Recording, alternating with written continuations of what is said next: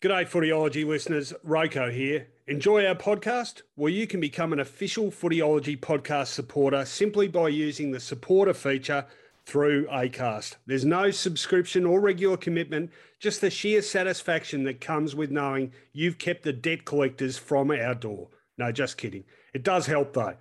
If you want to get started, you just need to follow the support this show link in the show description. Thanks again, and now let's get on with it. Welcome to the Footyology Podcast with Rowan Connolly and Mark Fine. G'day everyone, welcome to the Footyology Podcast. This is the round five preview edition. Round five, it's about a quarter of the way through the season. Gee, it goes quick once we start. Uh, big week two for women's football, the AFLW Grand Final on Saturday in Adelaide between the Crows and the Lions. And we'll talk a little bit about that shortly. But uh, must introduce my footyology co-host, Mark Fine. How are you doing, Finey? I'm doing well. The season, gee, it's intriguing, isn't it? When you consider that Melbourne and Sydney have really catapulted themselves into the season, Bulldogs look imperious and we now wait to see the likes of Richmond, West Coast, St Kilda, whether they can get onto the coattails of these early tearaway leaders. It's pretty interesting already, four games in. Imperious, that's a, that's a great word. Um, that is better than good, isn't it? It means they're looking commanding, authoritative. Uh, does it mean um, unsurpassable? Not unsurpassable, but certainly at the at, at the top of their game and very much very much market leaders. I think well, I know where you're headed. Oh, you know exactly where I'm headed because one thing that is unsurpassable and is absolutely a market leader is the best burger in the universe, Finey. Tell all listeners again where they can find it. I don't think Andrew's Hamburgers at 144 Bridport Street, Albert Park, would be embarrassed to be known as imperious within the burger industry. They certainly have the record on the board, the runs, as one would say, 82 years young. That means poor old Prince Philip, the late Prince Phil, he was only a teenager when they opened up. He could have gone down there in his open top Model T Ford with his mates and picked up an Andrews hamburger as a, a teen, yet to meet the future Queen of England. Of course, he would have had to come from Greece because I think he was Greek. But the owner's actually a Greek, Greg and the boys. So they might have reeled Phil in. I tell you what, over 82 years, they've had plenty of famous customers enjoy their magnificent hamburgers at 144 Bridport Street, Albert Park.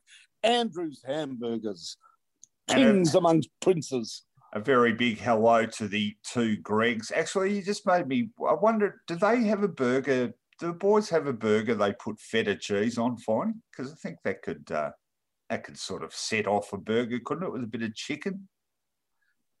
It'd be nice in a chicken burger. As as we know, they're not they're not too fancy and too many frills, but yeah, I think that could work. Certainly, they've got the chicken burger for the health conscious.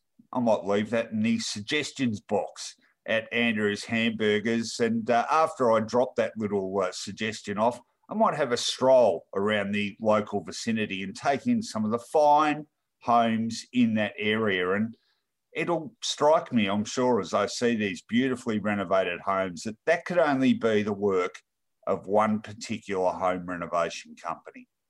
They are prolific around the area. West Point Properties, Nick Spartels and co. And you'd be delighted with the sort of housing that they can produce. And they're very big in the football community, as we hope we are. The likes of Dyson Heppell, Scott Pendlebury, Mike Sheehan, all live in West Point property homes created by Nick Spartels. That's a pretty impressive resume. And they've got plenty of footballers on the books as well. Goose Maguire learning his building trade through West Point Properties, the old Matthew Maguire from St Kilda and Brisbane. market leaders. I'll tell you what else is a market leader, Finey. That's our other official partner here at the Footyology podcast, Stats Insider. Now, Stats Insider is a sports and data driven industry leader providing model projections and analysis for more than 15 sports across the world. They simulate an event 10,000 times to best understand both the range of possible outcomes and the probability of each result along with their famed pre-game live and season projections, which currently see the Western Bulldogs as 17.2% premiership favourites. Stats Insider is also home to some of Australia's best independent sports writing and analysis. And in fact, you can find a piece of mine, which went up there on Monday in fine display. And that's about uh, the thankful absence this year of people going the early crow. Everything is free to use on site. So check them out at statsinsider.com.au and we'll have some stats from the guys to accompany every one of our nine match previews. Speaking of which, we're going to get into them shortly. But firstly, let's discuss the news of the past few days. On Footyology News Feed. Well, plenty of news around four games into the new season. Uh, it's funny, Finey, I wrote a piece the other day about uh, the lack this year of clubs in crisis or coaches under pressure. And lo and behold, um, as soon as I wrote that, up Bob's, uh, I guess, almost the first coach under pressure piece. And it was concerning Nathan Buckley uh, and his tenure at Collingwood. Uh, Mark Robinson has written a piece in the Herald Sun about where Bucks is at.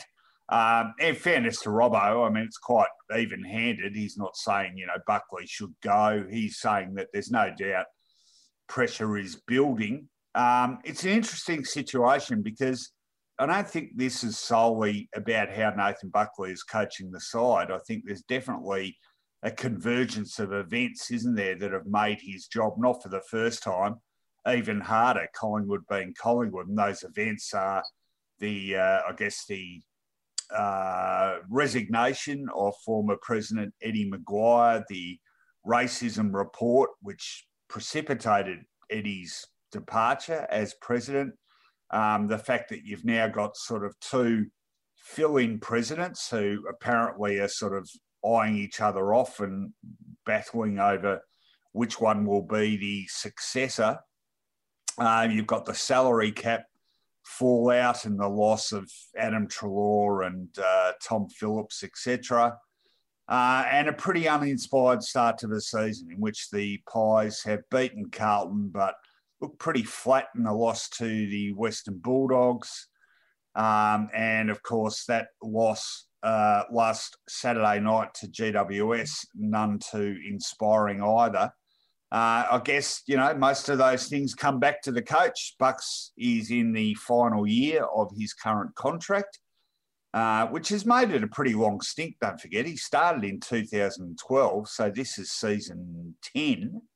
Um, that's pretty decent innings for a coach. So, you know, even without those sort of uh, added um, factors. You know, you'd think any coach in his uh, what is eleventh season, uh, sorry, tenth season as coach, if his side wasn't performing, people would start asking the question: Where do you see Nathan Buckley, uh, and how secure or insecure is he in that role? Do you think?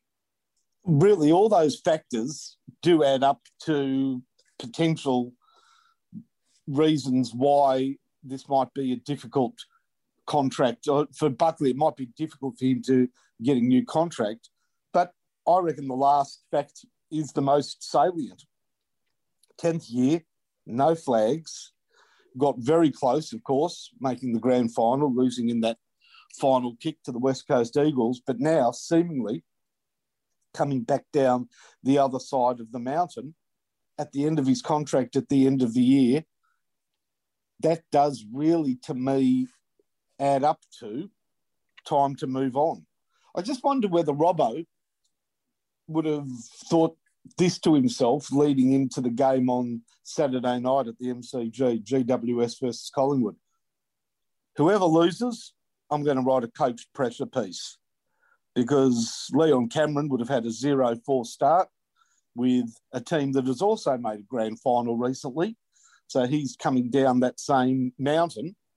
And I'm not saying that Robbo would have thought that. I'm just saying that, in fact, that game probably was a bit of a coach killer for whoever lost it. And given the Collingwood were hotly favoured to win that team, the article resonates pretty strongly during the week after that loss. Yeah, that's a, that's a really good point, actually. And uh, you're right. It's sort of like the Giants win and, uh, you know, win minus some key players, and all of a sudden no one's talking about Leon Cameron. I mean, I guess that's just the way the football media has always worked. I've got to say, in, in all, you know, in any sort of discussion about Collingwood's situation, the one bit of uh, information or reportage, if you like, which has been talked about, which made my ears prick up, was uh, Tom Morris from Fox Footy, and he said this on um, on the couch on Monday night, and then I think wrote something on their website to back it up. But Tom uh, claims that uh, some of the leaders um, at Collingwood, and he actually named names. He talked about Brodie Grundy and Jordan Roughead have been, according to Tom, very vocal in their frustrations internally about how the side's playing and, and the sort of leadership they're getting. Now, um, Robbo in his piece says, a strange line actually, he says about Tom, he might be wrong, he might be right. Well, I guess that covers both bases pretty much. But um, what that made me think was someone has told Tom Morris that, obviously, and um, the fact, the mere fact that someone has said that and been that specific, indicates that they're, you know, that that is one of those situations where, if there is smoke, there is a bit of fire. So something, you know, senior players are pissed off about something. Um, yeah, so that uh, look, I I look at their. I wasn't expecting big things from the Pies this year. I, I didn't put them in my top eight. Uh, did you put them in your top eight, Finey? No, just out. Yeah, and I th- I've that for me is sort of the big danger with them. That are they now going to sort of fall into this costly sort of few years of being middle of the road? You know, perhaps being a chance to make finals with a few tweaks, but perhaps you know, being a finalist that's never good enough to win a flag. It's a really awkward place to be in that. I mean, ask Essendon of, you know, the last few years because you can get sort of sucked into thinking, you know, if we get a couple of big names, you know, we're still a shot. Um, do we, you know, or do we go back to square one? If you go back to square one, you can risk sort of giving away too much too quickly, and then the job is an enormous one. I mean, if you look at Collingwood, were at the end of 2017, um, they were probably in an even less favourable position than they are now. You know, they hadn't played finals for a number of years, and that 2018 performance sort of came from nowhere, really. And a lot of that had to do with the way they played their football. That's what's disappointed me about Collingwood since that near premiership and when you say, even then, when you say near premiership, I mean, they lost the preliminary final by a kick the following year. So they were almost at the same level again. But I don't think they've ever played with the same sort of uh, verve, if you like, or zing or attacking mindset over the last two seasons as they did in 2018. And I can't help but think with Nathan Buckley whether that comes back to his mindset and his and a battle which he's freely conceded. His battle about being able to let go, if you like, and to delegate and to trust other people in that sort of leadership space, because he has been a, a bit of a notorious micromanager. And whether once you get so close to tasting that success, whether that makes you sort of instinctively take back some of that power you've relinquished. Um, so I just wonder if Bucks has sort of continued to fight that battle himself since then. What What do you think? Yeah, you know, I actually think Collingwood are now entangled in another problem that is rarely spoken about at AFL level, but I think it's going to cause them, or is currently causing them, some issues. And everybody looks at the father son scenario as a great opportunity for clubs to pick up star players without having to position themselves in the draft or trade for them. Of course, they might have to uh, wear an opposition bid, but basically, if there's a seemingly very promising player in the draft, you can take that player as a father son. But I feel that you somehow can become committed to those players. It becomes difficult at certain clubs, especially when they're sons of champions and those players have those past players have such a huge hold on the club. And basically, at the moment, Collingwood are heavily invested in a couple of Browns, Josh Daicos, and now position themselves and part of their machinations over the just recently held very unsuccessful trade period were to position themselves to get enough points to pick up uh, the very good Nick Daicos in the next draft. But I don't know whether that positions themselves particularly strongly moving into the future. You know, I've got my own opinion on Josh Daicos. I know he's dangerous around goals. I've watched him very carefully this year. I don't think his attack on the football is of AFL standard at certain times. And the Browns are decent players, not great players, but this heavy commitment to the father and son element in their club because they're going to have four of these kids going around, and it's sometimes very hard to move them on. I'm sort of a lot more bullish about how Essendon went about their business and picked up three very exciting youngsters, as did the Sydney Swans, unencumbered by father son. And I just wonder whether or not that sort of what seems to be a great boon for the club, a father son pick, can sometimes be a bit of a curse. And I know the Bulldogs had to work their way through some father son selections with Cordy's, Wallace not in the team at the moment is not an easy thing for the club to negotiate. We know that Liberatore, who's currently playing good football, has had his father sort of looking over his situation at the club at times, and it can be problematic. I think Collingwood are in a bit of a, a, a tangled process there as well. Yeah, it's an interesting point. I mean, the obvious counter argument to all that is Geelong, isn't it? Um, but yeah, no, look, there's there's certainly issues there. You know, it, it takes a lot more courage on the part of a club to overlook a potential father son choice, doesn't it? Which uh, the Bulldogs benefited from because um, Sydney, of course, overlooked uh, Josh Dunkley, and he's yeah. been a wonderful player for them. But you know, like I, I think nine times out of ten, um, the club's always going to sort of lean in favour of that, aren't they? I mean, Essendon obviously with uh, Tom Hird now, you know, um, we haven't really seen much of him. Had, didn't necessarily play much junior football, so that's a fairly speculative sort of selection. Um, yeah, it's an interesting one. I hadn't hadn't considered that dimension to it. Anyway, it's uh, all set up for the Pies to do what they've done so often in the past. They've got uh, the most difficult road trip in football to Perth to play West Coast, and that is an opponent against whom and uh, a venue at which they have regularly pulled out um, a meritorious backs to the wall win. So let's see if they can do that. Don't forget though, um, well, actually, they had contrasting results there last year, didn't they? They went over there the first time, got absolutely spanked, and then they went over and won an elimination final. So, uh, great test for them. Let's see if it galvanises the Pies or they uh, start sort of falling apart at the seams, in which case that pressure on the coach will be ramped up considerably. All right, let's move on. Um, another item getting a workout in the papers today. In fact, a story in The Age and it's that hoary old chestnut free agency. Yep, four rounds into a new season, we've already started wheeling out the free agent talk.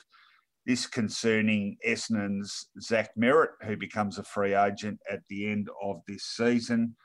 Uh, Carlton apparently have been interested in Merrett for quite some time, And uh, there's a report that Port Adelaide has now joined the queue of potential suitors for Zach Merrett, along with Melbourne. Um, so, look, we note that as news. I'm not saying it's not valid news. It's just I get a bit frustrated, Finey, with the free agent talk because after you've registered as fact that club A is, you know, interested in free agent B, uh, what else is there to say until they make the decision? It's just all speculation. It's rarely, if ever, do you get a hint of what's going to happen.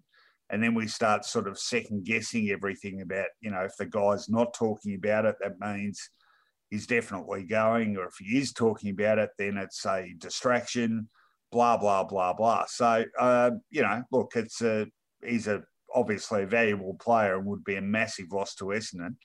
So I'm not saying it is not valid news, but I just don't know where you go with that sort of free agent speculation. Once someone said, okay, well, they're interested in him. Well, fine. Okay. Well, we're not going to know for another six months, are we? Just on him, Rowan, Zach Merrett specifically. Look, he's a high possession winner, and you'll be able to answer this question for me. He's a small bodied player. Is he the sort of footballer that has driven Essendon, driven their success in recent years, or is he more an accumulator? I'm not sure whether Zach Merrett is the sort of player that would vastly change a midfield. I'm thinking of Carlton specifically. You know, they've had Murphy in that midfield for a long time, and I think just his size, not his gameness, not his ability, has counted against him. I'm not 100% sure whether, well, I'll tell you this Zach Merrett wouldn't be on the top of my shopping list if I was looking to bolster my midfield. Yeah, no, I, I tend to agree with you, and that's uh, no disrespect to him because he has been a terrific player for the Bombers, but he is not he is not really a match winner in my view, and I agree with you. He's a he's an accumulator rather than a presence, you know. And um, I mean, Dusty Martin's a ridiculous comparison, I suppose, but you know, a Fyfe or a Dangerfield or these sorts of guys, you know, if they get the amount of possession Zach does, I reckon you notice them a lot more. Um, Correct. That yeah. being said, that being said, of those three teams, the obvious best fit for me is Melbourne, who does have a strong inside midfield and could probably do and I think Zach Merrett would be best served to be at a club where his skills of accumulating the ball outside of the contest would be most most valuable. So of those three, Melbourne make the most sense by a long way. Yep, yep. Well, like I said, speculation now, and uh, if anything uh, concrete sort of happens on that front, we'll talk about it. But uh, we're not just going to indulge in weeks and weeks of endless speculation about reading body language and stuff. Um, speaking about bodies, uh, one to talk about here, and that is the overturned suspension of Ben Cunnington. Hang on, what did I say speaking about bodies? Well, body contact. Uh, ben Cunnington, of course, initially handed a one game suspension for a bump on Adelaide's Rory Laird. It was a bump that was graded as careless high, and medium, which adds up to a one game penalty.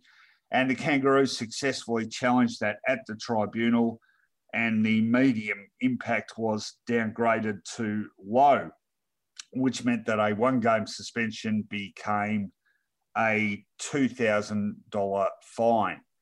Um, look, we, we won't talk at length about this, but I think a few people were mildly surprised that uh, the tribunal agreed with North and downgraded that. I've got a bit of an issue with it. Look, I've got no issue with Cunnington's intent or, um, you know, the way it was delivered. It, it was a pretty sort of textbook bump. But the issue is, and I wrote this a few weeks ago, the bump itself now, it's almost impossible these days in football, I think, given the velocity and – uh, at which those guys travel and and the, their strength.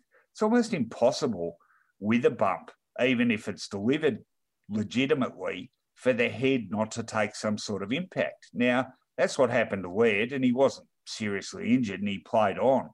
And obviously, that is a big factor. I'm just wondering, Finey, can the AFL really afford to say the head is sacrosanct and concussion is this big a concern? And any time, you know, if you bump, there's a duty of care for the head. You know, if if you make contact with, I, I guess what I'm saying is, are we at a stage now where if you make contact with an opponent's head, you're going to get suspended because you just can't do that, whether it was intentional or not. And I think to sort of make a suspension dependent upon how he came up immediately, whatever, is perhaps dangerous ground because we don't know enough about concussion. We don't know how uh, delayed it can be, for example. And, uh, you know, I just think you, perhaps with this concussion thing, we've got to be more black and white about it, i.e., if you do make any sort of contact to an opponent's head, that's uh, at least medium impact and deserving of a suspension. I agree with you. I don't know if the listeners to this podcast recall our discussion around the Paddy Dangerfield bump that started the season off. But at that point, the question was a lot of people are bringing in and raising the question do we ban the bump? And, and I think it's agreed you can't ban the bump because the bump is used to position players. There's so many parts of football that could be called a bump. But if we identify as a separate action this sort of more high speed, this this more velocity bump of taking somebody out who has either got the ball or just disposed of the ball or chasing somebody with the ball, then we can certainly say this that any bump that contacts the head of an opponent should be worthy of a suspension. And I think that's what the match review officer was trying to convey here. Most concerning to me and most interesting, well, let's just say worth discussing here is that the person who delivered the bump, Ben Cunnington, has got a, a serious issue himself with concussion. I mean, his start to the season was delayed because of concussion. We didn't know when he was going to start. He is a vital player in the weakest team in the competition. And he himself is not taking seriously enough the risks involved in bumping because so often, once the bump is committed to at that velocity, heads clash and there's no guarantee that the person delivering the bump will be any better off than the person receiving the bump. So I wish Ben Cunnington got the message of how serious the bump is, Rowan. Yeah, no, all all good points. Um, I just, in fact, early this morning, I just had a, a stumbled on something um, on Twitter, which made me think about it a bit more, and it's a really powerful little video message um, made by Adelaide women's captain Chelsea Randall. Now, uh, the AFLW Grand Final is on at Adelaide Oval Saturday afternoon, 2 p.m. Eastern Standard Time, 1:30 p.m. in Adelaide. Uh, standalone game, no AFL men's game will be conflicting with it, which is great uh, scheduling and kudos to the teams who allowed that to happen by shifting their game. But uh, you know, it's really unfortunate Chelsea won't be playing after being concussed in Adelaide's preliminary final win. But this is a really powerful message which she has sent out about the impact of concussion and why she decided not to pursue the possibility, and it was a real possibility that she might be given clearance to play. And I just thought it was worth us having a listen to it. So, uh, see what you think of this. I decided not to take any further action um, because what kind of message, I guess, would that be sending to our grassroots football? Because concussion is serious, um, it is scary. You know, when I was 20, I was watching a, an E Division grand final and um, a young man like died in front of my eyes. The week prior, he'd um, he'd been concussed. He went to seven different doctors. He got an approval to play. He was the captain of his team and he received a normal bump at a centre bounce and he never got back up. Wow. I mean, that is jaw dropping. That Doesn't that say it all, Rowan? And it's very hard to argue for a bump that makes contact to the head, not getting the suspension after you hear that. Wow. Yeah, and also re the recovery too. You know, this is why, um, you know, I think we've just got to be so careful with concussion. And uh, clearly, you know, anyone who witnesses something like that, you would never, ever, ever forget it. So, um, yeah, a, a, really powerful video message and uh, incredible from Chelsea Randall. Gee, she's an impressive human being, and uh, all the best to her side, all the best to Brisbane's side too. Uh, I know we've said it a lot, but this has been a fantastic AFLW season and really looking forward to this game. They met, of course, in the very first women's grand final in 2017. Brisbane's been in two and lost them both. Adelaide's uh, been in two previous and won them both. So Will the tables be turned? Absolutely make sure you watch this game because it will be an, a ripper. I'm really looking forward to that as much as any of the men's games over the weekend, that's for sure. All right, that is enough news for this week. We have nine games to preview. Let's do them now. On Footyology, previews with Punch. Round five kicks off Thursday evening at Marvel Stadium, 7.20 p.m with not only a great football match, but a great cause. It is Maddie's match, uh, annually played between St Kilda and Richmond, and it supports research and funding for research into bone marrow failure. Uh, that is as a result, of course, of the tragic, very, very early passing of Nick Riewoldt's sister, Maddie and Nick and his cousin Jack have been uh, Trojan like in their pushing of this cause over the last few years. And it's become a really integral part of the AFL program. So, congrats again for that. It's a cause well worth getting behind. It's also on Thursday evening a really interesting game in its own right. Richmond now two and two, of course, after that nail biting loss to Port Adelaide last week, and St Kilda after a very dodgy start to the season turned things around last week with a spectacular comeback against West Coast after being 33 points down about halfway through the third quarter. Stats Insider tell us in the lead up to this game that the Tigers are now a 57.4 chance of not making the top four this season. However, they do remain second favourites behind the Western Bulldogs, where flag favouritism is concerned. And the Saints, well, it's a small sample size, but the Saints are 7 2 in games when Max King has kicked at least two goals so far in his career. They're 4 8, however, when he hasn't. So that's an interesting little lead in, which may give you some uh, guidance on the tipping front. Uh, yeah, really intriguing game this one, Finey. Got uh, we got much in the way of potential changes or alterations to the lineup. Yeah, there certainly will be a couple of changes at Richmond, I suggest. Kamdyn McIntosh has seen off 12 days of concussion protocol, and the word is that he is right to return. Very important player for the Tigers, Kamdyn McIntosh, and, and underrated at that.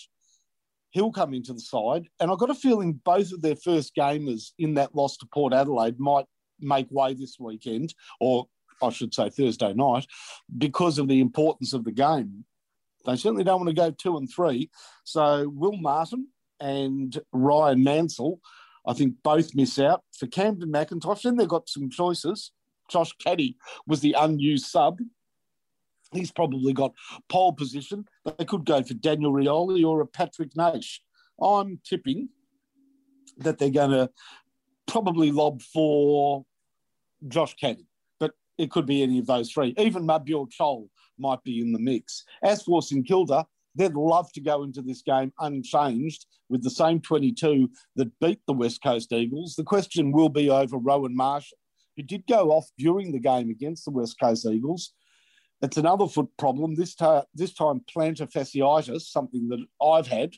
Famously, Robert Harvey had it in his time at St Kilda and cured himself by jumping off the kitchen table at incredible personal pain until it snapped. Because when it snaps, basically it stops hurting and you can go on and play football. I think they'll find a way for Marshall to play, but if he doesn't, then Shaun McKernan would be expected to come back in the side, even though Paddy Ryder's back at the club, not yet match fit, I believe, and ready to play AFL football. As far as the game's concerned, well, they're both two and two. It's a huge game of football. The Saints will be in purple, white, and black for Maddie's match. And it's a game that really St Kilda need to continue that same feverish forward press and forward pressure that they were able to find partway through the game, as you mentioned. They kicked eight goals, six to no goals, one after the, I think, 10 and a half minute period of play gone in the third quarter. Amazing stuff, really. I think they can do it. I've just got a feeling with the Tigers that their best football that they're seeking to play doesn't come as easily at Marvel Stadium as it does at the MCG. I would have had no problems picking the reigning premiers, the, the powerhouse in the competition at the MCG. But just going back to this same game last year that St Kilda won against the Tigers, Richmond were also off a loss or two. I think St Kilda can do it again. So I'm going for the upset. Saints by nine. Yeah, I'm I'm torn on this one, and and conflicting evidence too about that venue. I, I've got a sort of feeling the Tigers aren't as good at Marvel, and in fact, recent history backs that up. They've lost three of their last four games there, including that one to the Saints last year. However, their record overall against the Saints is pretty good. They've won five of the last six, including, of course, that semi final win last season. And that's the one that sticks in my head. And what I sort of remember most is the commanding performance of uh, Tom Lynch as a key forward and Jack Riewoldt too. I just, I still fear St Kilda not having sufficient quality or strength to be able to cope with those two key forwards if they get any sort of a decent supply. So, absolutely understand people tipping the Saints, but uh, two and two for the Tigers. They wouldn't want to let things slip too much further, I think, and it might be time for a statement to be made. I've got a lot of faith in the Tigers, as you know, Finey. I think they can pull out of a temporary downturn and uh, get back on the positive side of the winning ledger at 3 2. I'm going for the Tigers by 10 points. All right, that is the first game of round five. We've got another big one coming up on Friday evening. Well, this is a hardy annual big clash on the AFL schedule in Perth, Optus Stadium, 8:10 p.m. Eastern Standard Time. That's uh, 20 minutes later than the usual Friday night time slot, and it is between West Coast and Collingwood. Of course, Collingwood we spoke about before, 1 3, not travelling that well. And the Eagles, well, they will be stung by that reversal against St Kilda, a game uh, in which they were in pretty total control before basically sinking without trace. Uh, Collingwood's had some famous victories on the road, particularly in Perth. Uh, none least, their last trip over there when they snatched a massive upset elimination final win over the Eagles. Can they repeat it? Well, they certainly need a performance like that now more than ever. Uh, Stats Insider tell us not only do Collingwood rarely have the footy at the moment, but when they do, they tend to butcher it. They're ranked 17th for mark differential, 16th for disposal differential, while they are 17th where actual disposal efficiency is concerned, and are committing 66.8 clangers per match, which is a number only St Kilda are faring worse in. Sidebottom, Crisp, Grundy are all ranked within the league's top 10 for, or bottom 10 for clangers per game. That's some interesting stats. Yeah, the Pies tend to get a lot of the footy, not getting nearly as much of it this season. Uh, certainly a huge game for them. Pretty important, though, for the Eagles too, Finey. What do you see happening in either camp there, reselection? Well, Shannon Hurn is out for the West Coast Eagles. He was a big injury loss during the game against St Kilda. That opens the door for former Lion Alex Witherden to make his debut for the West Coast Eagles. Expect that to happen. They may also make uh, some changes with Jermaine Jones having a pretty quiet game. He might go by the wayside. Xavier O'Neill, who made way for Luke Shuey, when he returned to the team a couple of weeks ago, could be recalled to the side. Zac Langdon is a possibility as well, as is Brayden Ainsworth, who picked up a lot of possessions in the WAFL. As for Collingwood, well, they have to replace Taylor Adams. That is a big loss.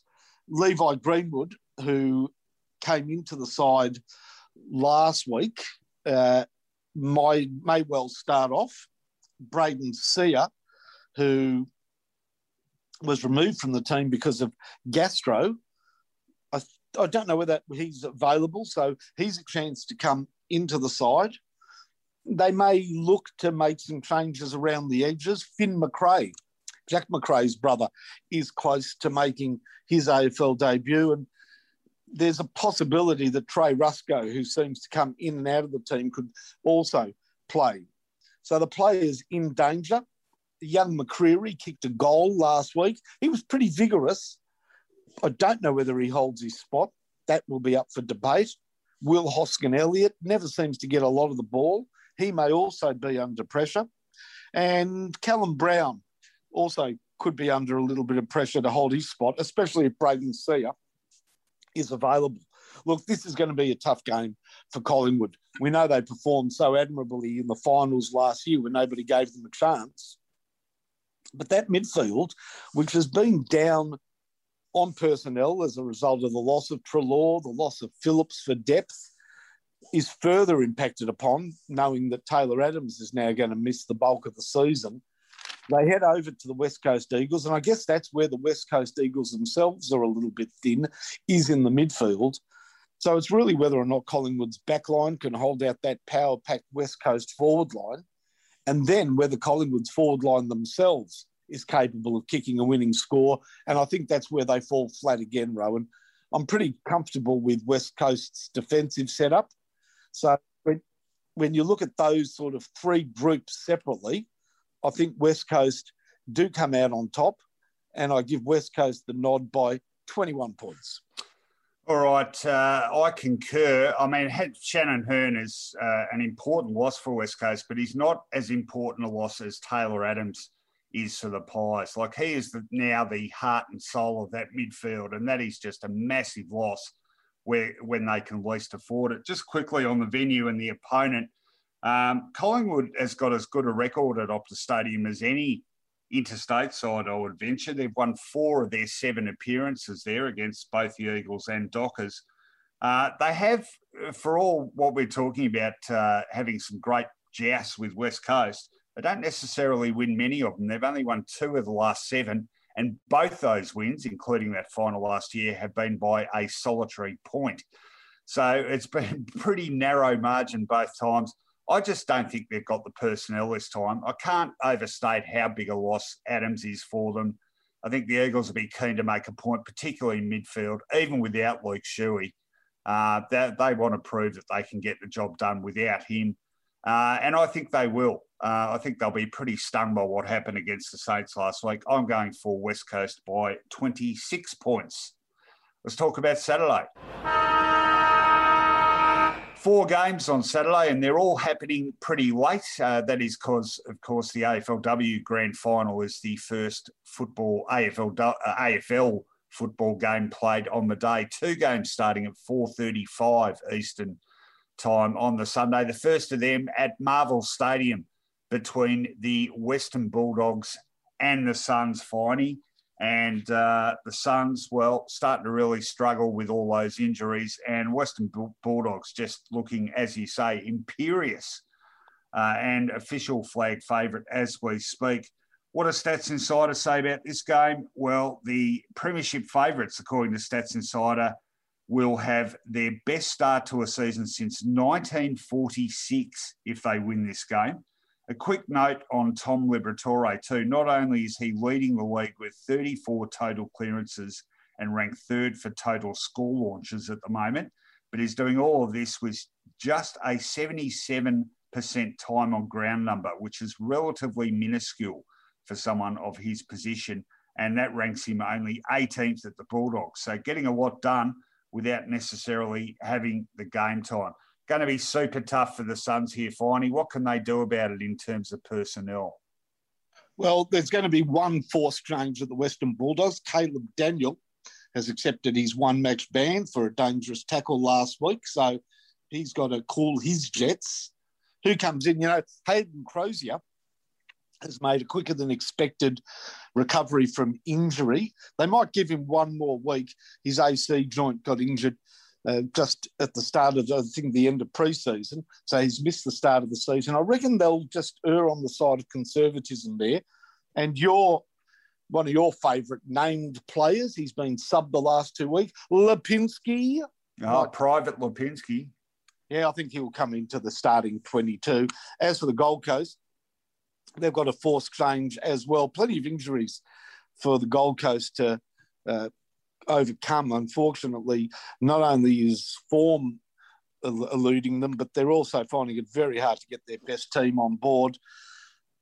Lemmens is now joined that. Sean Lemmens has joined that list of injured players, and maybe Sam Flanders, who came on the field for Lemmens last week, holds his spot in the team, or uh, Jack Hombsch, Jeremy Sharp, another player that could be considered. But these are only cosmetic touches around the edges. I don't think I need to spend too long on my predictions for this game. You've got a powerhouse team with a midfield that runs deeper than the Marianas Trench. That is the Western Bulldogs playing, unfortunately, a team whose midfield is particularly thin with the loss of Matt Rowell and big Jarrod Witts. So you count the Ruckman as part of the midfield, and that's working beautifully for the Bulldogs, having added Stefan Martin in. They just they win from where the game starts. That's the middle, and they'll take advantage of that under the roof at Marvel to win by 69 points. Yeah, I'm. I'm think I'm a pretty conservative tipster with my margins, but I'm. Uh, I'm thinking higher than lower as well. Uh, Gold Coast can't afford any more injuries, and they keep getting them. Um, and Sean Lemmens is a considerable loss for them. Um, he could really aid their efforts. And in fact, uh, some Lemons aid would be just the thirst quencher the Suns need, but unfortunately aren't going to have. That's a really terrible pun. I don't know why I laboured so long over it, really. Uh, I don't give them a prayer, to be perfectly honest. Bulldogs are in supreme nick at the moment, have options all over the park, a midfield way too deep for the Suns. And uh, I'm not going for your sort of margin, but I am going for something in the 40s. Uh, let's say 48 points for me for the Western Bulldogs. All right, at the same time as that game, there's another game going on in the Harbour City. 4.35 Saturday afternoon, the Battle of the Bridge at the SCG between the Sydney Swans and Greater Western Sydney Giants. And uh, this game's taken on a totally different look in light of the Giants' terrific win over Collingwood last week, while Sydney at the same time remain undefeated, but uh, just scraped over the line against those Bombers. Finey, Stats Insider tells about this game that while the Swans are fifth favourite for the flag, they're behind only the Bulldogs, where top eight and top four probability is concerned. A quick note on GWS's Sam Taylor, meanwhile. While he doesn't get a huge amount of plaudits, he's ranked fourth in the AFL for total spoils, while he's winning or breaking even in 87.5 of his contested defensive situations, easily the league's best number among defenders. Just an interesting stat. He is very underrated, isn't he? Gee, I'm, I'm I've got uh, mixed feelings about this one. Uh, selection, we got anything to consider there? Yeah, well, this might sway you if you are split on allegiances because Sydney Swans' great start to the season hit a bit of a bump in the road in the win against Essendon, losing a key player up either end of the ground. Dane Rampe has had to have surgery on a broken finger and that was something he suffered actually before round three, but he carried it for a couple of rounds. This is um, not going to be an ongoing situation. He's now going to miss for a, about a month. And we saw Isaac Heeney. Was it a punch? Was it a forceful push behind play against the Bombers? Um, he said he was embarrassed by it. But he broke his hand, a bone in his hand, and he's going to miss for a, about three weeks as well. So they're out. There's no way that either of those key players are playing, and they're both important men up either end of the ground. No question that Rampy and Heeney's absence will have an effect. As the GWS Giants, they're happy to have not only got onto the board against Collingwood with their first win of the season, but come through unscathed. And I'm thinking that that's good enough to go into the game with no changes against the Sydney Swans. Wow. You're right, Rowan. It does now read so differently after that very good win by the GWS Giants. It wasn't just the fact that they got over the top of Collingwood, but the way they did it. They led from go to woe. They looked like the impressive Giants of previous seasons in that the midfield had a bit of a say and of course, Toby Greene's been irresistible this season. I, am going to say he has risen to the ascension to captaincy with the injury to Coniglio. It really is, I think, cometh the hour, cometh the man for Toby Greene. A great appointment. And Finlayson was brilliant, not only up forward, but in the ruck. So nine goals between those two men. My worry for the Giants is if you can curtail those two blokes, where do the goals come from? And we do know that the SCG is a harder place to be creative. So for Toby Greene, he's going to have to work within the old post office or within the old telephone box, and that becomes a harder proposition. Even though Rampy was one of his possible opponents, I do think that they have options there. And I just think that the Sydney Swans, especially with now Buddy as an option up forward, do have the firepower to counter an improved GWS Giants. For me, the Swans by 15.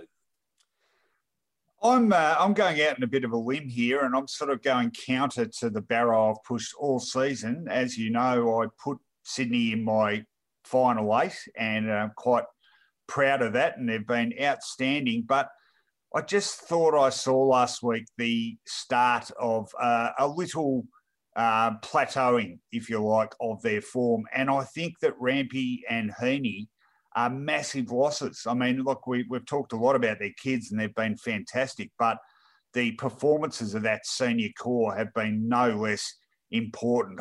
Heeney is a, a huge factor for them in that sort of forward venturing into midfield role.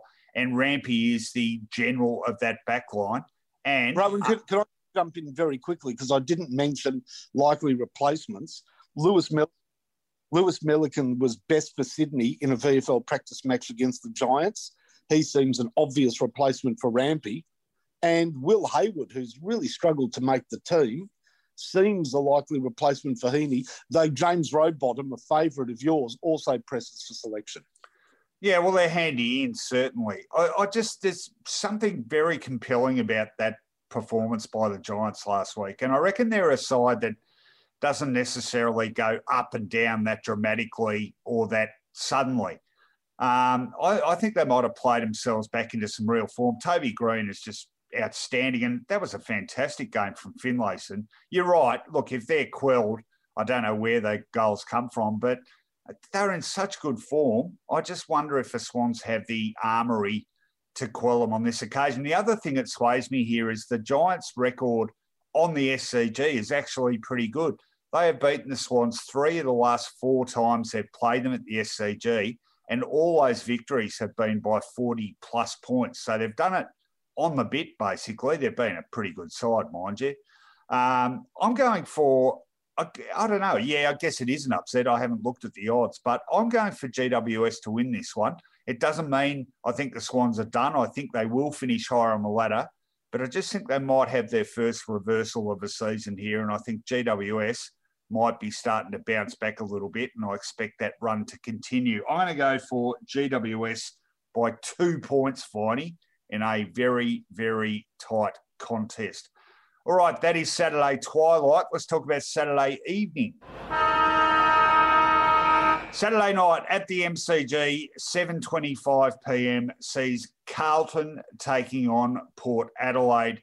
The Blues having uh, well got on track. They are now two and two after wins over Fremantle and then Gold Coast last week. Port Adelaide, of course, coming off that uh, well that rousing narrow win over Richmond at home last week, uh, getting a tiny bit of vengeance, I guess, for the preliminary final loss to the same opponent. So, an intriguing game. What does Stats Insider tell us about this one? Well, two wins in a row for the Blues make them a 51.2% chance of playing finals, which is actually a stronger number than Brisbane's, believe it or not. Harry McKay looks in serious contention where an All Australian spot or perhaps even a Coleman medal is concerned. According to Stats Insider's shot charting, he's amassed a league high 20 set shots for goal so far this season, and he's converting those chances at a brilliant 65% efficiency. He was hitting at a highly concerning 39% last year in contrast. So he's fixed up his kicking. He is a key part of Carlton's plans in this game. Would still be a, a pretty sizable upset, Finey. Uh, what are both sides looking at here in terms of personnel? Well, some forced changes, particularly at Port Adelaide, make for interesting discussions at the selection table. Jack Silvagni is out again with that shoulder injury, and this time he might be out for quite a while. Zac Williams is expected to return to the side, having been left out of the team against the Suns due to calf tightness. I think he's right to go. And Matthew Kennedy made his first appearance on the field as a substitute, and he may well hold his place in the team. Just keep an eye on Lachie Plowman, who came uh, was was uh, impacted towards the end of the game with a knock to the knee and even Adam Saad, who was definitely hampered by some restrictions around his knee as well. And we didn't see his run of dash against Gold Coast. So keep an eye on both of those players.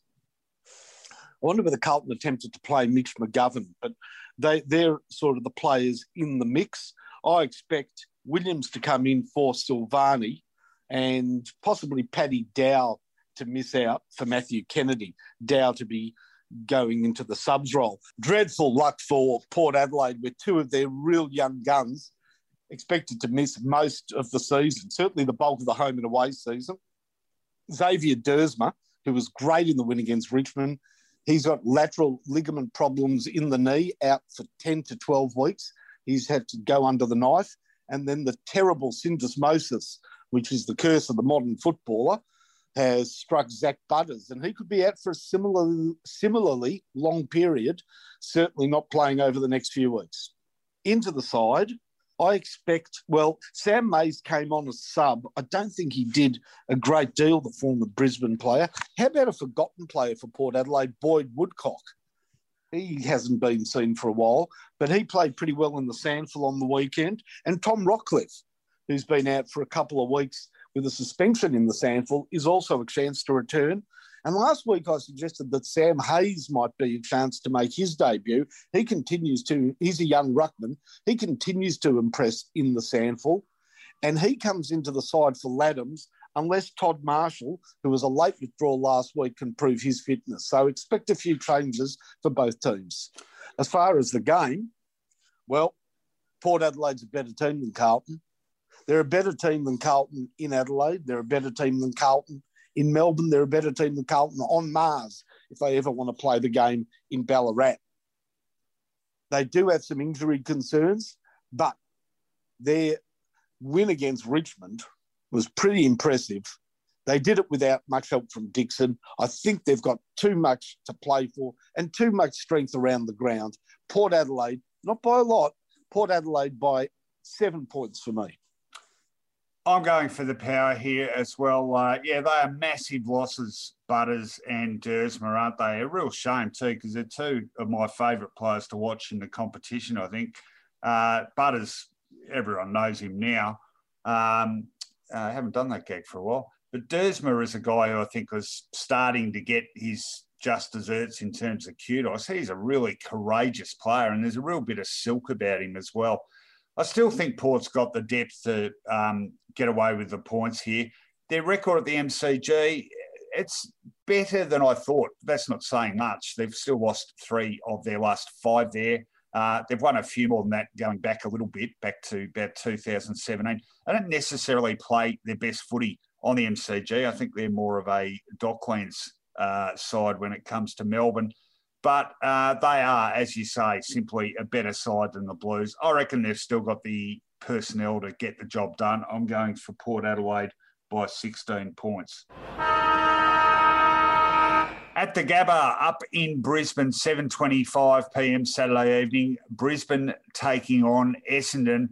Uh, the Lions finally getting back home, finally, after a long and uh, pretty eventful stay away from home. Not necessarily that fruitful. They were stiff to lose to Geelong down at the Cattery. They beat Collingwood after the buzzer, and then uh, pretty tough conditions for them up against the Western Bulldogs in Ballarat last weekend. Uh, they'll certainly appreciate their home turf. I think uh, conditions far more favourable, but they are up against an opponent which, over the last couple of weeks, has acquitted itself pretty well. Essendon, of course, belting St Kilda a couple of weeks back, and then just getting pipped by the Swans at the SCG last week. Stats Insider tell us that the Lions ranked third last season for inside 50 differential but that so far this year has plummeted to 13th, and they've been smashed by 17 in that area against the Doggies last Saturday. That despite actually winning the disposal count by 14. They have just the one win so far, and even that was, as I said, after the siren. Uh, must be said, though, Stats Insider Futures model isn't panicking too much, and they have Brisbane still seventh favourite for the flag and a 45.4% chance of playing finals for a third straight season. Uh, tough ask for Essendon Finey, even with Brisbane not having set the world on fire in 2021. Uh, what are the Bombers looking at in terms of their mix for this game? Yeah, we'll start with the Bombers, and I'm going to put this to you. Andrew Phillips um, shown a bit of form in some VFL practice matches. Do you reckon he could come in for Peter Wright? I'm, I'm not 100% sure whether Peter Wright is fulfilling all of his requirements as the first ruck for Essendon. We know with Sam Draper still on the sidelines for a couple of months. I'd bring Andrew Phillips in. What would what say you?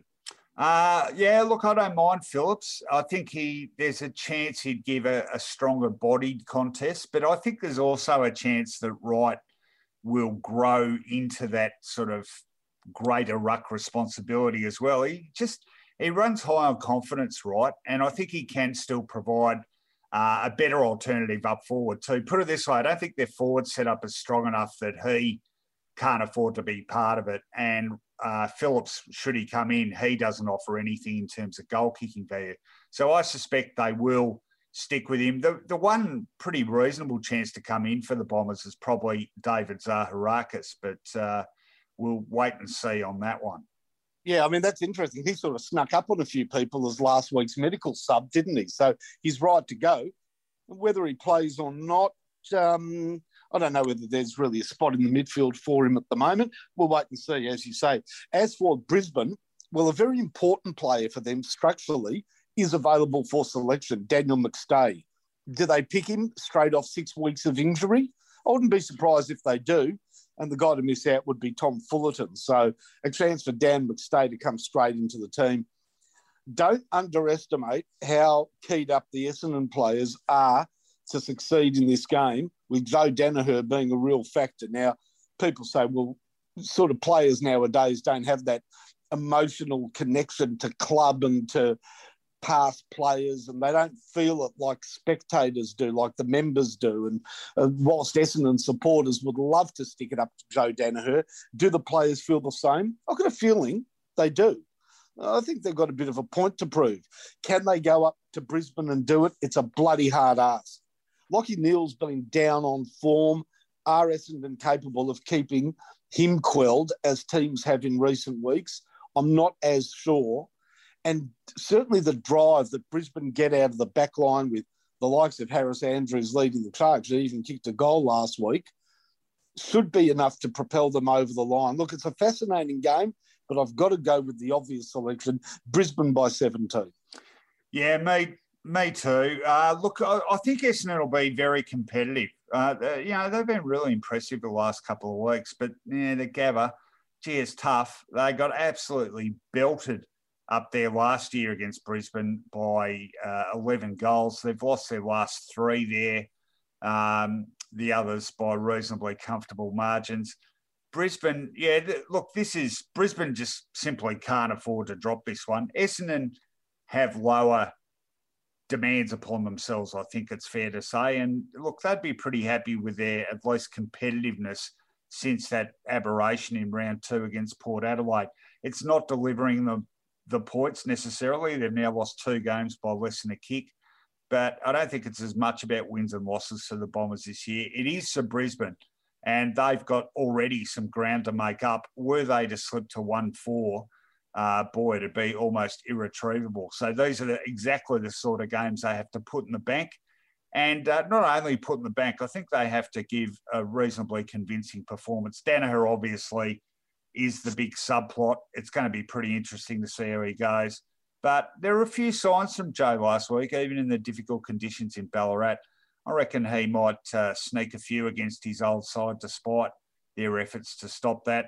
Uh, I think the Dons will keep Brisbane honest, but I think Brisbane in the end will probably have a bit too much class. I'm going for them to win that one by 18 points.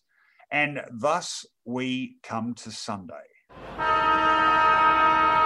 First game on the Sunday schedule is 1:10 p.m. Eastern Standard Time at Adelaide Oval, and it is between the Crows and the Dockers. And fair to say, Adelaide, one of the surprise packets of this season thus far, three and one. It took them nearly a whole season to win three games last year. They are three and one after four rounds and sitting in fifth spot on the ladder. Pretty handy. Fremantle, well, they are in danger of becoming those uh, proverbial flat track bullies. Another good win last week against Hawthorn, but it was at home, and their two road trips against Melbourne in round one and against Carlton in round three, they were appalling. So they've got to come up with something better than that. Stats Insider tell us uh, so far an excellent cameo season for the Dockers rising star, Caleb Serong. He leads them for centre clearances and total clearances, and he's third for total inside 50s, doing all of that on just 72.2% time on ground, which puts him 25th out of 26 at Freo. Uh, he has enormous potential. Uh, a boy from Warragul, remember that? That's uh, Craig Hutchison country, Finey, Warragul. Um, and uh, I call it Gary Ayres country. Gary Ayres country. Oh, I think Bob Murphy country. Uh, yeah, I'm not sure why Hutchie got a plug there, but uh, g'day, Hutchie. I know you're a regular listener to this podcast. Uh, what are you seeing in terms of selection possibilities here, Finey? A really good one for Fremantle. We know that Taylor Walker's had a just explosive start to the season. In fact, didn't he have an explosive start to the game last week? against North Melbourne. He had two goals on the board after about 90 seconds of play. Didn't parlay it into a big total, but still, he leads the goal kicking. Fremantle have the perfect antidote. Griffin Logue is ready to go. Played in the WAFL last week, was one of the best of field, and he seems a really good fit in terms of size and mobility for Taylor Walker. So, good news there for Fremantle.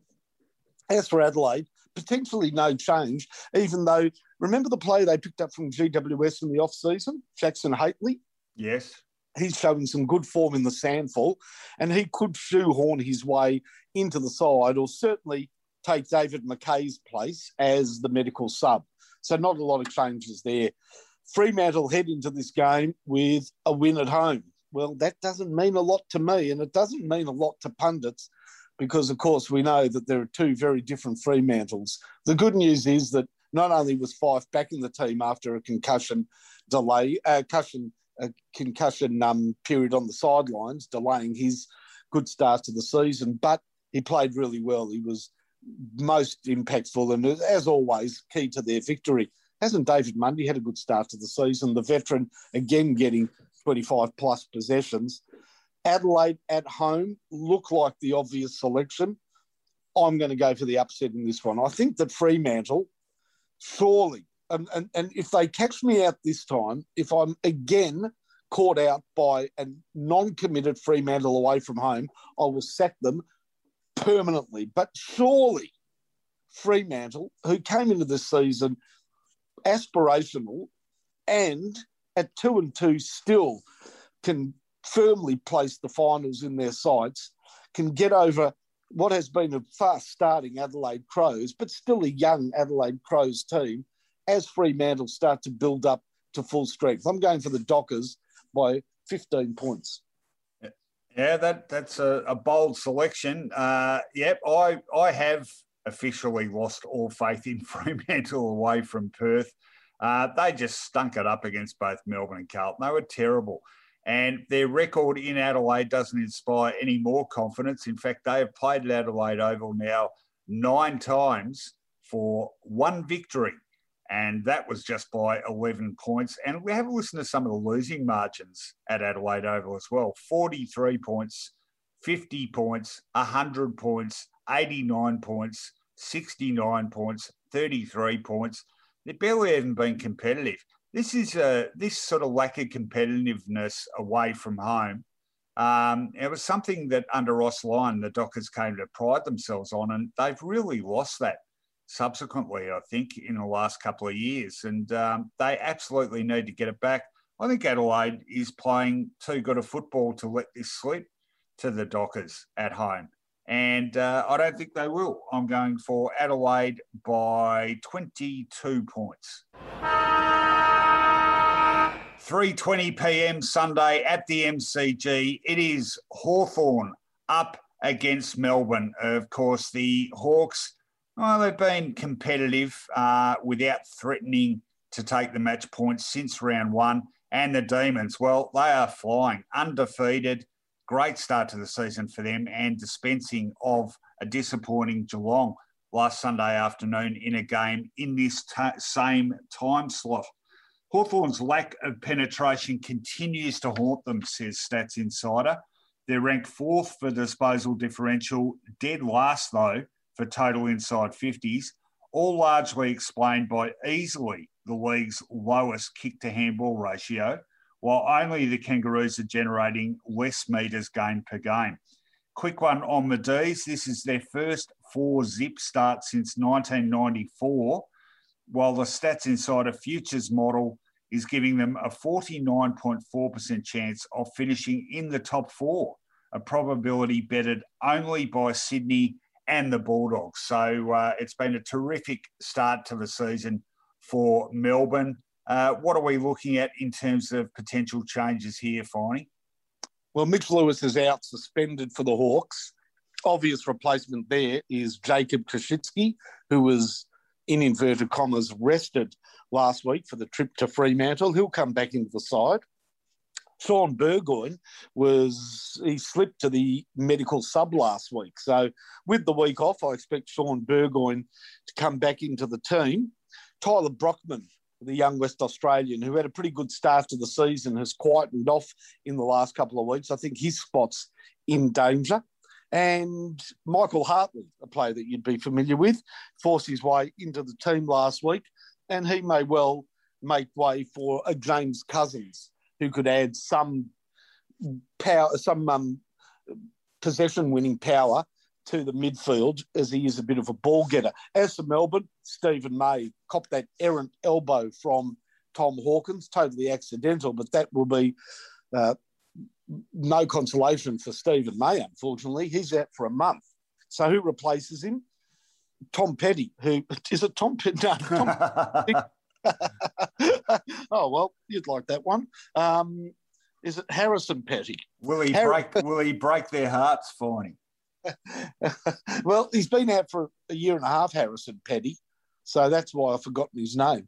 Tom Petty. Good one, Finey. Oh, well, that's how it goes. If they're looking for like for like, they bring in Harrison Petty for his first game in a year and a half.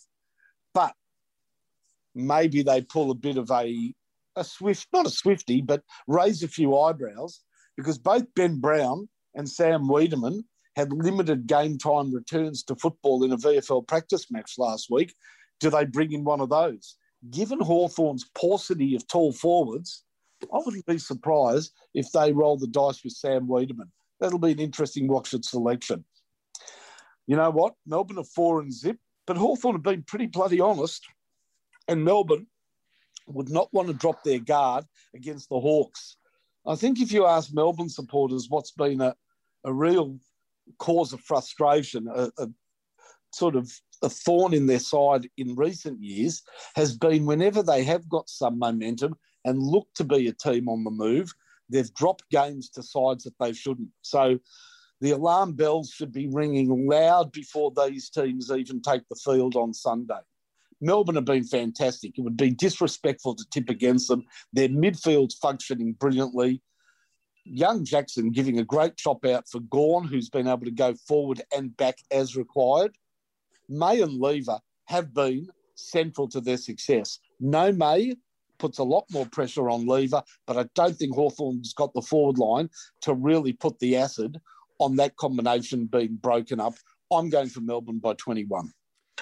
Yeah, look, it's it's pretty hard to tip against them, isn't it? I, I really am hoping that Harrison Petty can actually make that lineup. Look, he's a, he's a good prospect. I'll tell you one thing about him, Finey. If he does get a Guernsey, he won't back down. Um, and look, if he keeps his place, uh, I think being part of that Melbourne lineup, he could well be running down a dream, a premiership dream and uh, hopefully he doesn't cop a big one, and uh, which would send him into a free falling sort of uh, status. Did you well, you've really you've really made me pay for my Tom Petty comment. There's three Tom Petty song references right off the top of my head. I can't think of anything else now. No, look seriously. Uh, Melbourne were super impressive against the Cats. I think they're they're getting that mix back of you know they've been too much of an inside team um, hasn't Ed Langdon been an outstanding pickup for them? The amount of territory he covers, he's really, really important. But they've got that balance back. You know, you know who's playing well? His lookalike. I tell you what, I find it so hard to identify one from the other. Jayden Hunt. Yeah. yeah. he's playing well too. Yeah, it's that uh, headbanded flowing lock sort of thing. But they're both valuable, valuable runners, and their uh, resurgence, if you like, uh, certainly in Hunt's case, has had a big part to do with the sort of form Melbourne's in. Yeah, look, I you know I've got a lot of respect for the Hawks. I think they've been I think they've been pretty reasonable this year, but you just can't tip against the Demons in the form they've shown so far. Um, it'll be a good test for them. Can they keep that winning run going? I think they can. I don't think it'll necessarily be by a lot, but I am going for the Demons by 18 points. Final game of round five is a twilight affair, and it's down at the Cattery GMHBA Stadium, Geelong taking on North Melbourne, of course. North really doing it tough at the moment. The Cats, yeah, they're only just going to. Uh, of course, uh, they have won a couple by the skin of their cat teeth and pretty disappointing in defeat against Melbourne last weekend. The Cats are ranked 14th for contested possessions per game. Stats Insider tell us that is their lowest position since 2015, which was a rare instance when the Cats actually missed finals altogether. You know, they've made finals 15 of the last 17 seasons. They ranked third in that stat uh, last season. Only Joel Selwood and Cam Guthrie are ranked within the league's top 50 contested possession players at the moment. Paddy Dangerfield had been top five in that stat in the previous seven seasons. So obviously his return will help them massively in that area, particularly. Finey, that is the biggest selection news for this game, surely. Oh, North Melbourne have got some selection woes rather than news. Yeah, good news for them that Cunnington was able to overturn the suspension but that doesn't mean that they'll be seeing any of Luke McDonald or Cameron Zurhaar. 12 day concussion protocol means that Zurhaar is definitely not playing, and Luke McDonald is going to miss an extended period with a pectoral injury. And we know when you tear your pec, that could almost be the season. So, really bad news for last year's best and fairest winner. Josh Walker was a late withdrawal last week with a minor hamstring awareness problem we know hamstrings. I wouldn't hold your breath on him returning, which means the long forgotten but now used Tom Campbell, ex Bulldogs, might retain his place in the team. Atu Bosenavulagi could make his debut for North Melbourne. I think it's about time they gave him a go. And Dom Tyson could return to the team as well. Whichever way you look at it, it's starting to be not only difficult for North on field, but particularly difficult at the selection table. Well, Paddy Dangerfield, he's back. And as you said, no more important returnee could there be for the Cats, given that their midfield has been a little bit disappointing. Uh, there is some suggestion that Jeremy Cameron could be ready. I think they hold on for one more week, especially given their opponents and the likelihood of them winning. Gary Rohan returns from suspension. He'll certainly be back in the team. Who goes out? Uh, well, unfortunately, Zach Guthrie, who's a little bit of a revolving door player at Geelong, probably misses out. And Quinton Narkle, but uh, given that somebody in the midfield misses out for Dangerfield, could be the unlucky player to miss out there, or maybe he deserves to. Your mate, your certainly the boy that you're keeping an eye on, Max Holmes, he was the unused medical sub last week, Rowan. I don't think he forces his way back into the team this week, especially given the return of Dangerfield. I'm not going to spend long on this game. Geelong back at GMHBA desperately need to get their season not only clicking in terms of winning the game, but playing more positive football. Let's see them score more. Let's see them play with a little bit of the old gay abandon. They can do that against North Melbourne. 39 points should see them home. Yeah, I'm worried about this one. It's got spanking written all over it. Uh, unfortunately, because North were North were more than handy for three quarters last week against the Crows, but uh, they undid a lot of that good work with a, a, really poor last quarter in which they allowed the Crows to kick eight goals. We know how hard it is to win at Geelong. I was just looking up their record there. We remember that famous win over Geelong in uh, round five of 2007, which kick-started an era of Geelong greatness. Um, that was sort of a line in the sand game for the Cats. But since North won that afternoon, they have won just one game since then in 14 years. So seven of the last eight uh, visits to Geelong they have won. And in fact, haven't beaten Geelong anywhere since 2015, losing their last six times to them. Um, the Cats are an interesting one for me. I've written a, a piece about them this week for Australian community media because uh, we tend to take them for granted a bit. They're just sort of a fixture there, and they've got so much talent. Uh, even when they sort of struggle a bit, we think, oh, you know, they'll they'll fix themselves up. They'll be thereabouts. Despite a still okay win loss record of two two, uh, I'm, I'm just seeing a few issues there. They're looking really slow. They got really exploited in defence last week by Melbourne, and that's an issue for them. And uh, their contested ball clearance numbers have been terrible. Uh, Paddy Dangerfield obviously makes a huge difference to that, but they're a lot less potent in attack at the moment too. So there's some flow-on effects from missing midfielders. Of course, remember Duncan and Menegola have missed a couple of games as well. So finally, sort of getting some midfield strength back. They're at home. They've got a point to prove after a disappointing loss.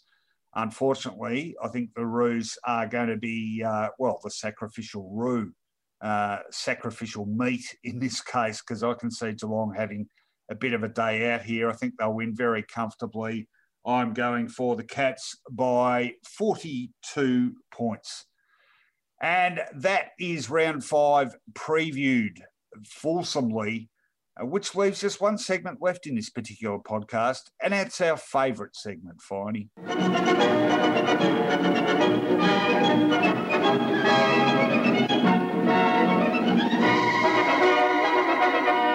Fantastic footy flashbacks. Ah, never get tired of that theme music. Never get tired of this segment. And uh, I've gone outside the auspices of the AFL once again, Finey, back to a favourite old competition of ours, the Sweet VFA. And this is an absolute classic. It is the 1990 grand final between Williamstown and Springvale. Williamstown, of course, runners up the previous two seasons and looking for all the world for 90% of this game like it was going to be three grand final losses in a row. Springvale uh, commanding leaders for most of this match and uh, got th- uh, five goals plus up early in the last quarter. Uh, I was fortunate to be there, and uh, I've got a bit of a confession to make about the events of that afternoon when we returned. But this is one of the great grand finals of any competition, famous and famously won by a Brownlow medalist dad, who was a very good player in his own right. Let's have a listen to the highlights of last quarter of the 1990 VFA Grand Final.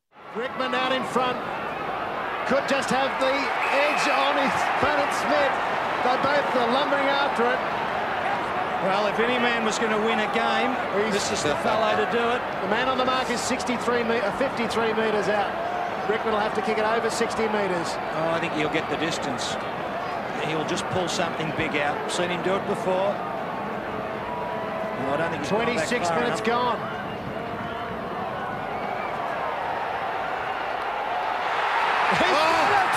Rickman oh. fifth. Fourth it is. That's four points the margin. Well, I'm speechless, Ross. This has been a sensational game. And I think they'll win it too now. Uh, really alive. Brown, the warhorse, only as far as Atkins. Oh, good bump coming in there from Dudley. Malin looking to waste time. Holding the ball is a good decision. The tackle was initiated before it was out of bounds. Gould's kick, Minot. Has he got some support? Michelli running straight at it. Taking over now. It's Billy Swan. Rickman's clear. 75 metres from goal. He must get around Smith. He's done that. McTaggart's the player. He's looking. Oh. And he can kick a ball too, Peter. He's got the breeze directly at his back here. Brett McTaggart, a Liston medalist, passes it off to Bill Swan, who's not such a long kick. But in his seventh grand final, he can win the game for his adopted club, Williamstown. This is unbelievable. I can't believe, really, hard to imagine that it's all happened. Springvale seem to have the game won. What a kick. What a kick for Bill Swan. What a hit! Oh.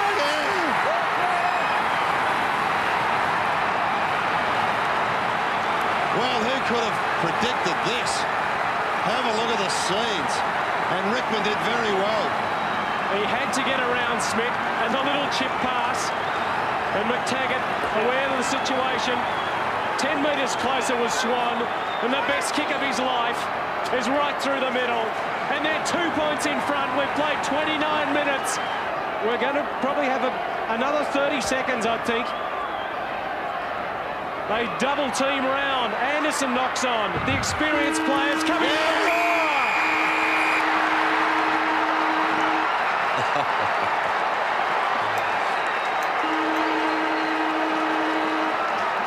what scenes has Williamstown in one of the greatest grand finals played in the oldest football competition in Australia. Well, I mean, that was a famous grand final, Rowan, and as you alluded to, son of Dane, of father, say, father of Dane Swan, the great Billy Swan.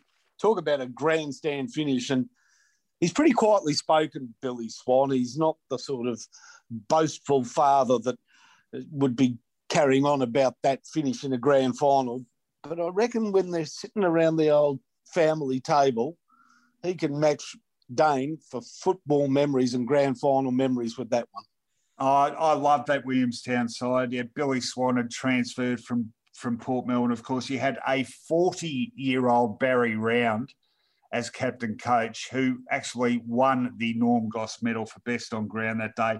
Ian Chops Rickman, a VFA legend, whose two massive goals gave them a chance to win it. And Jack Aziz, big key forward who would go on and play successfully for Werribee. Uh, he was a favourite too. They just had characters all over the place. I loved watching him play. Now, my confession I was in the crowd that day with my then wife and the Ages VFA writer, none other than Nick Johnston. Uh, now, these days, the media manager for the NBL, former media manager of GWS, big shout out to young Johnston. but he was a young, impressionable age cadet who decided to sit in the stands with us and watch the game. And I embarrassed him. I embarrassed myself, Finey. I behaved like an absolute pork chop, getting into a running battle all day with a Springvale supporter. Uh, I couldn't watch the last couple of minutes in my seat. I was pacing up and down the terraces. And when the siren went, rather than just enjoy the win, I ran back up the steps of the grandstand to this bloke who had a few mates with him. And I leaned over to give him a sarcastic kiss on the cheek. Unfortunately, his mates didn't think I was leaning over to kiss him. They thought I was about to belt him. So they piled on top of me, and thus ensued a stacks on the mill from which I extracted myself and walked off thinking, well, I was lucky to get away with that until a hand descended on my shoulder. It was the hand of an off duty policeman who had decided to arrest me for, I don't know, charges still to be determined. But he basically started marching me off and said, You're coming with me. I then did some serious sweet talking, and finally he let me go. Whereupon, whereupon I turned around to see a vaguely startled Phil Cleary sort of giving me one of those "What the hell are you doing?" looks. Nick Johnson went back to the age office to write his match report. Was asked what he made of it all, and he said, "Fantastic game. Some absolute imbeciles in the crowd, however." And uh, I've never really lived it down. Didn't have to go public with it, of course, but call this atone it for my sins. My only excuse was I was 25 and even stupider than I am today. That is unbelievable. You've never told me that. That's great. I'm an idiot. Of course, I did the double because that was the week before the AFL Grand Final, uh, which, of course, was Collingwood's drought breaking premiership against Essendon which upset me so much that when I was walking up the Essendon race with Simon Madden and a couple of Collingwood supporters had a go at him, I crawled my way up the inside of the cyclone wire fence and started trying to belt them through the fence. Oh, was, angry. I, yeah, I, I, was even angrier than I am these days. All right, enough self indulgence. Uh, please share with us your fantastic footy flashback. Oh, look, I mean, just on the back of that, you see, to come no surprise to listeners that I have had some involvement with the law at football games. My most famous one was against Sydney many, many, many moons ago when I was um, removed from the ground for throwing an apple at a Sydney supporter that struck her on the back of the head. And as I was being escorted from the ground, just out of nowhere, there was a cameraman and a, and a reporter with a with a um, microphone. What happened there, mate? And the police are holding me. And I said, I said something like really bogan, really pathetic, like, ah, oh, they know nothing about footy up here. They only know Kappa and, you know, just it was a terrible response. And it was beatbox. Remember that old ABC? Oh, yeah, yeah, yeah. Anyhow, I thought I'd got away with it. So next Saturday, you know, I come back to Melbourne. Next Saturday, I was downstairs watching TV at home and I was watching Beatbox to see if it was on it. And I came on and my sister was upstairs watching on her TV and she yelled out, Mum, Mum, Mark's on TV. so my mother joined me in the TV room for the most embarrassing 30 seconds of my life. How old were you then? Mm, 19 or 18. Oh, Jesus. Well, there's a mission for someone. If you've got any old footage from Beatbox, uh, let's see if we can dig that up on YouTube. Of course, we've also we have already experienced your uh, performance with the final uh, St Kilda at Moorabbin run through. Yeah, similarly bogan like. But one of the things I said on Beatbox was ridiculous. It was like, what what's happened here, mate? the first thing I said was, I'm getting chucked out of the SCG because I'm a good throw. All right, give us your Alrighty. flashback. Well, I'm going back to not quite that far, but to 1992, round seven, a very famous game of football. Hawthorn taking on Richmond at Waverley Park, and the great Jason Dunstall almost unthinkable in the modern game he went within a whisker of equaling and probably even breaking the all time record for most goals in a game. I'm sure you, you remember it, Rowan 17 goals against the Tigers. And what I've got here is the Channel 7 news report from that night. So we get highlights of that game, but there's also highlights of another game being played at exactly the same time where another goal kicking great also hits double figures. So sit back and have a listen to the Channel 7 news report from round 7, 1992. Dunstall was only one goal short of equaling Fred Fanning's all-time goal-kicking record when he booted 17 goals against Richmond at Waverley Park. Dunstall, ironically recruited to Glenferrie Oval by Tigers coach Alan Jeans, became only the third player in league history to kick more than 16 goals as he spearheaded the Hawks' 79-point win. The match began with the Hawks first into stride through Hall, but from that point onwards, it turned into the Jason Dunstall show. The brilliant spearhead was running rings around the Tiger defence, marking with ease, and in most cases, kicking truly. In fact, he kicked six of Hawthorn's seven for the term, and only three late goals by the Tigers kept them within 24 points at the first break.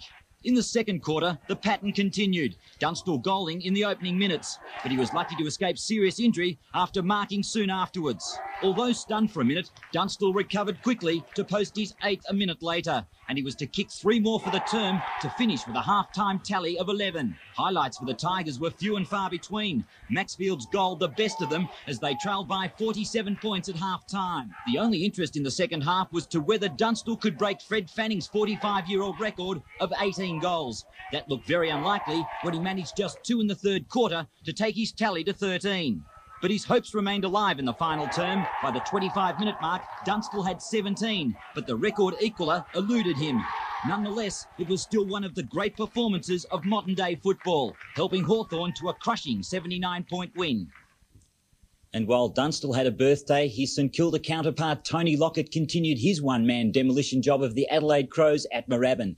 Plugger, who had kicked a total of 22 goals in the past two meetings against the Crows, added another 10 today as the Saints hammered the visitors by 74 points. Peter Landy reports. Despite last year's 131 point thrashing, the Crows started confidently today. Sanderson brought up full points after a good mark, and then Tony McGuinness drilled home two more in quick succession.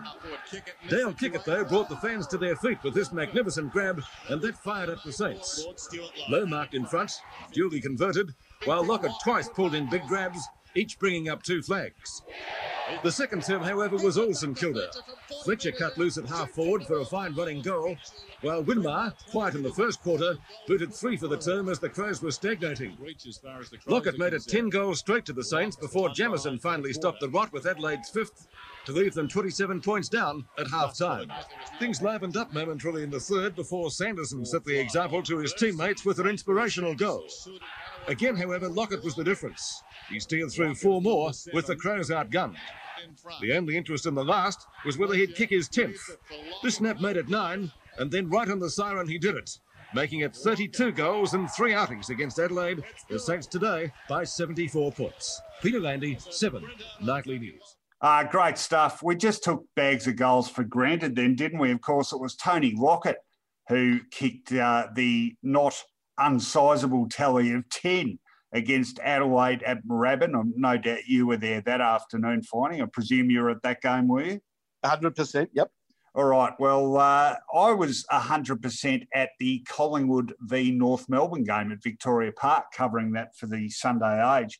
And what I remember most about the Jason Dunstall thing is the ABC were covering the Hawthorn Richmond game. And as Dunstall got closer and closer to the record, you know, you could feel the excitement building in the sense of an impending record. Uh, and they managed, to their credit, to get Fred Fanning, the holder of that record for 18 goals in a single game, on the phone. And uh, I will never forget it. They got him on the phone uh, after the game, after Dunstall had finished with 17 goals, and said, Well, Fred, uh, Jason Dunstall nearly did it. He uh, he nearly got past your record, to which Fred Fanning's response was, "Oh, thank Christ." really? Yeah, you're supposed to be very gracious when a record of yours goes like that, but Fred was very protective of that 18 goals in uh, game haul. In fact, Fred Fanning kicked 18 1, I think, didn't he, in that game for Melbourne against uh, St Kilda yep. Junction Oval? Yep. Uh, anyway, great memories. And uh, that was a younger Michael Roberts, of course, of uh, Triple M fame, and of course, former distinguished St Kilda, Richmond, and Fitzroy player Michael Roberts doing the news reading there on Channel 7. Uh, great memories, great way. Very quickly, on yeah. that after, well, I'm going to test your memory because you are a football savant. Um, big goal kicking efforts at both Moorabbin and at Waverley. Not so in Collingwood's big 50 point win over North Melbourne. Do you remember who kicked four goals to be Collingwood's leading goal kicker that day? Uh, I do, as a matter of fact, because I tend to remember the details of uh, most games I've covered. It was uh, none other than Scott Russell. You, you are on the spectrum. You say I am. and finally, if you get this correct, I'm, I'm walking. It's my old favourite. I'll walk on my hands to to Ballarat. There was a fourth game played simultaneously that afternoon. So four games starting at the old 2.10 p.m. was between Melbourne and Sydney at the MCG. What was notable about that game? It was a draw. How do I walk on my hands to Ballarat? I don't know, but we're, I'm going to make sure we get a video there to capture the occasion. And uh, this time you can bob up on TV for not being a dickhead. No, actually, that would be pretty dickheaded. So uh, we'll we'll make it a, a, pair of appearances on that front. Um, all right, sorry, I've got a good memory for stuff like that. All right, that is the end of the show. Good. Uh, thanks for your company, everyone. Quick shout out to our sponsors, please, Finey. As good as Rowan's memory is for football stats, equal to that is the quality of burger you get at 144 Bridport Street Albert Park, Andrews Hamburgers, and a new house build or renovation by West Point Properties and the great Nick Spartel. So put those three in a bracket, in a group amongst which there are no peers. Andrews Hamburgers, West Point Properties, and Rowan's Footy Recall. And statsinsider.com.au. They are a sports and data driven industry leader. They cover more than 15 sports across the world. Check out their stats, they're all free to use. It is a really, really good website, that one. Plenty of good writing on it as well.